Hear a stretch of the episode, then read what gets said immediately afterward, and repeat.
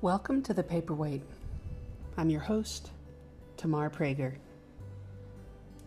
I've been thinking thinking a lot about a long hiatus that I've taken from recording some episodes and what I was really doing and why I needed to take some time away. And the simple answer is because I wasn't really feeling inspired and I didn't want to push anything on anyone.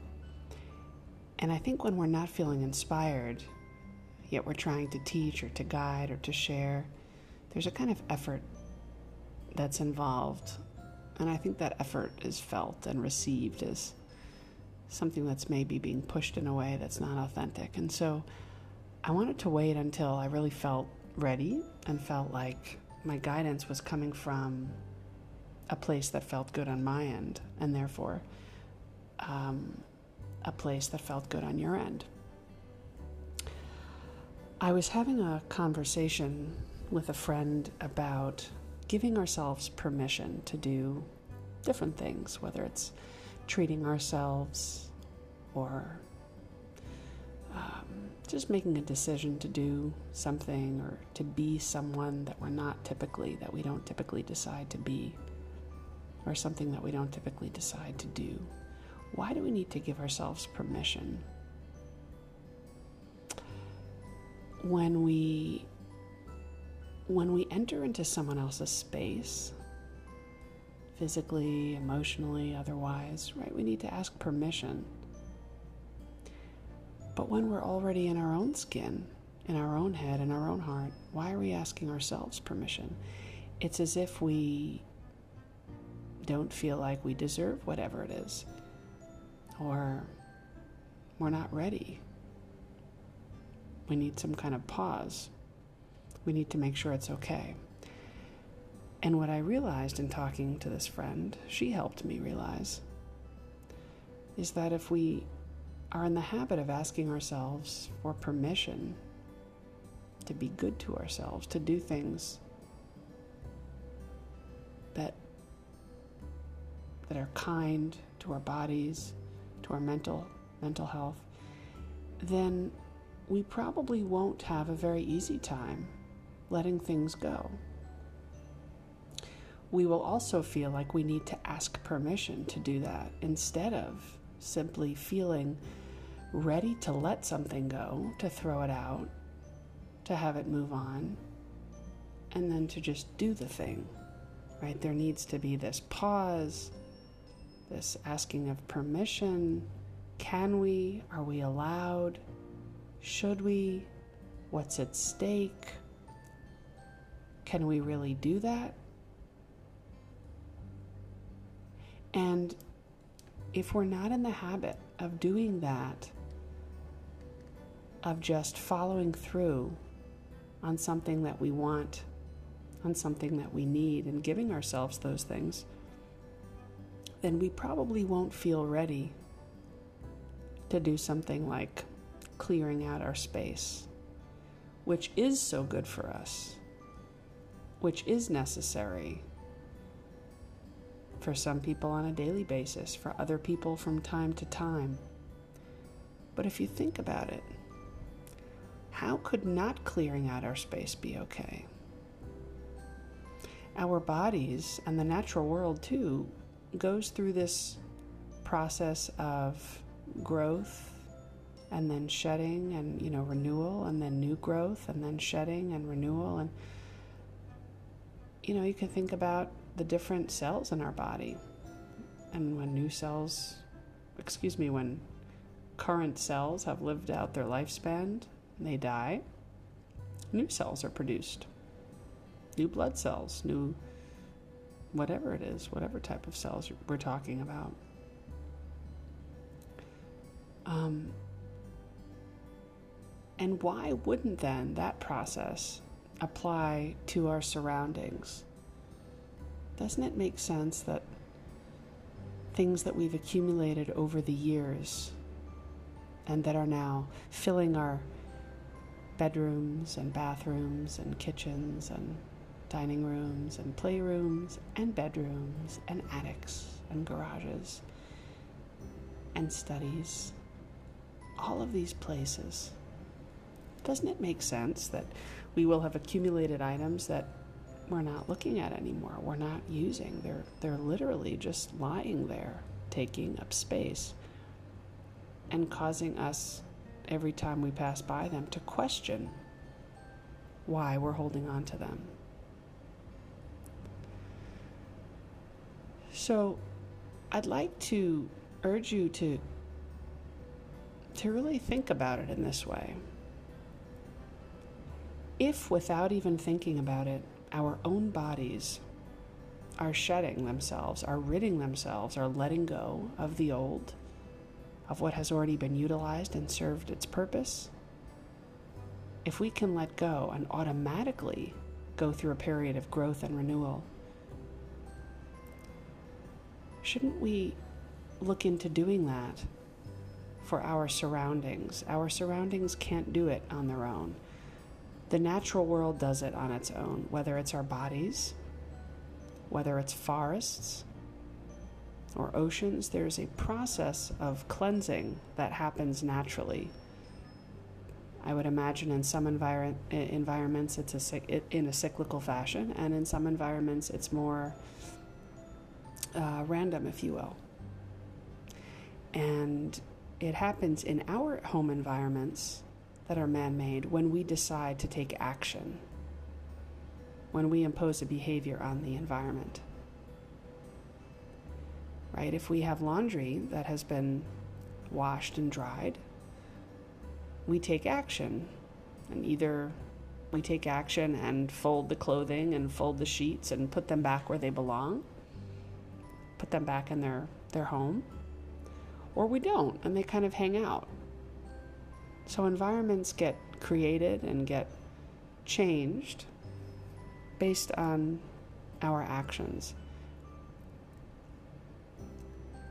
So, if we want to envision a particular environment, we then have to envision what behaviors we need to exact on that environment in order to reach that that final, you know, vision that we have. So you can reverse engineer it and say, well, if I don't want to have the three filing boxes full of taxes from 1997, 98, 99 that I don't need, that I really don't want, what do I have to do to them? Well, either you just decide to shred them, or you decide to look through them, which you don't need to do before deciding whether to throw them out, but you might want to, but you don't need to, right? It's, it's that decision tree. It's that decision tree that trips people up. What's the next best step? What decision do I have to make? I think what allows us to be most successful in decluttering, in letting go, is setting up the situation so that it's not a hard decision to make. So, if we were going through a box of photos, I always tell this to my clients go for the low hanging fruit first with whatever you're going through. If you're going through a box of photos, don't start with wedding pictures. Don't start with pictures of children or loved ones. Start with pictures that are completely out of focus or duplicates or pictures of people that you don't even recognize. They somehow made it into your house. Because those are easy, or certainly easier to let go of. They don't have any purpose, they don't serve any purpose, they don't have value. They're not doing anything to your heart. You can check in, and if there's kind of a neutral feeling about it, you know, that's a that that's a perfect a perfect place to um, to let go from.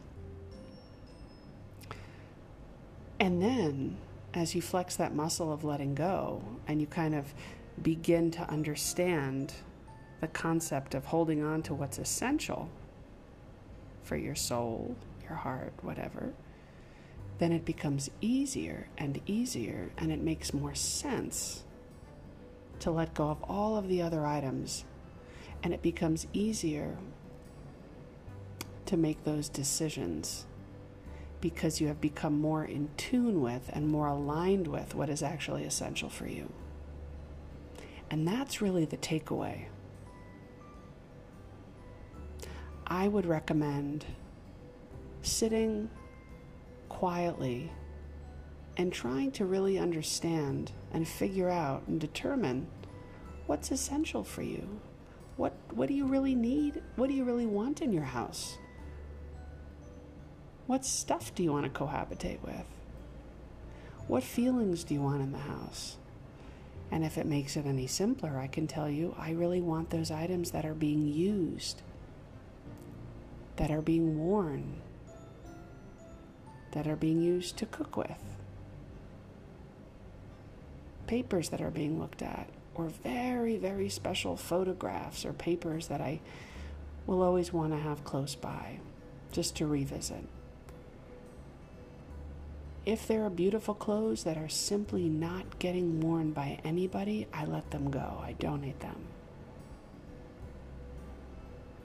If there are utensils or bowls or extra vases in my kitchen that no one is using and that I will not use, I let them go. I, I can donate those as well. And then what you're left with are only those items that you're using. Doesn't that make sense? You can find what you need. You're not pushing around things that you're not using, that are simply taking up space and complicating matters. And certainly when it comes to papers, where we can have thousands of them, if we whittle away at it,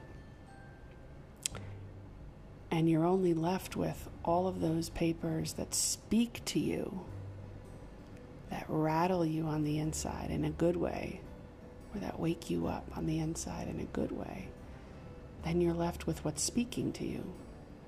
You're left with what, what you're aligned with, what you want to revisit. That's the key. What do you want to revisit? What do you want to have a relationship with in your home?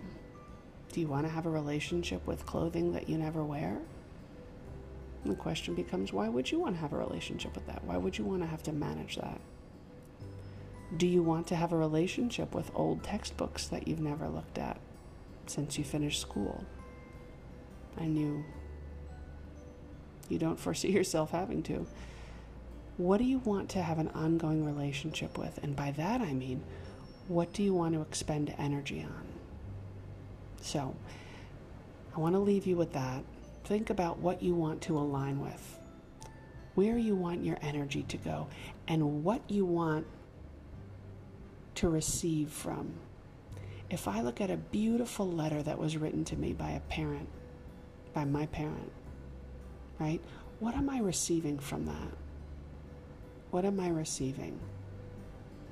if it's something that floods me with positive emotion and feeling loved and nurtured, I would say that's something to hold on to. But if it's, well, if it's a card that was written by a friend that I'm not really friendly with anymore, or a person that's not really in my life anymore, it could be a very positive, nice card, but it doesn't speak to me anymore. I have a much easier time saying, It was so lovely to revisit this. I'm ready to let it go. I'm ready to let it go. I'm not really aligned in that place anymore with that person. And it, it starts to make sense. The more you test it out, the more you think about your items in this way, what you're aligned with. I wish you all a wonderful summer. I will probably be back during the summer. And I hope you're all doing well, staying healthy and happy, and being good to yourself, and giving yourselves the permission to find joy, to find peace, and actually just to find yourselves in some way, in some small way every day. Bye.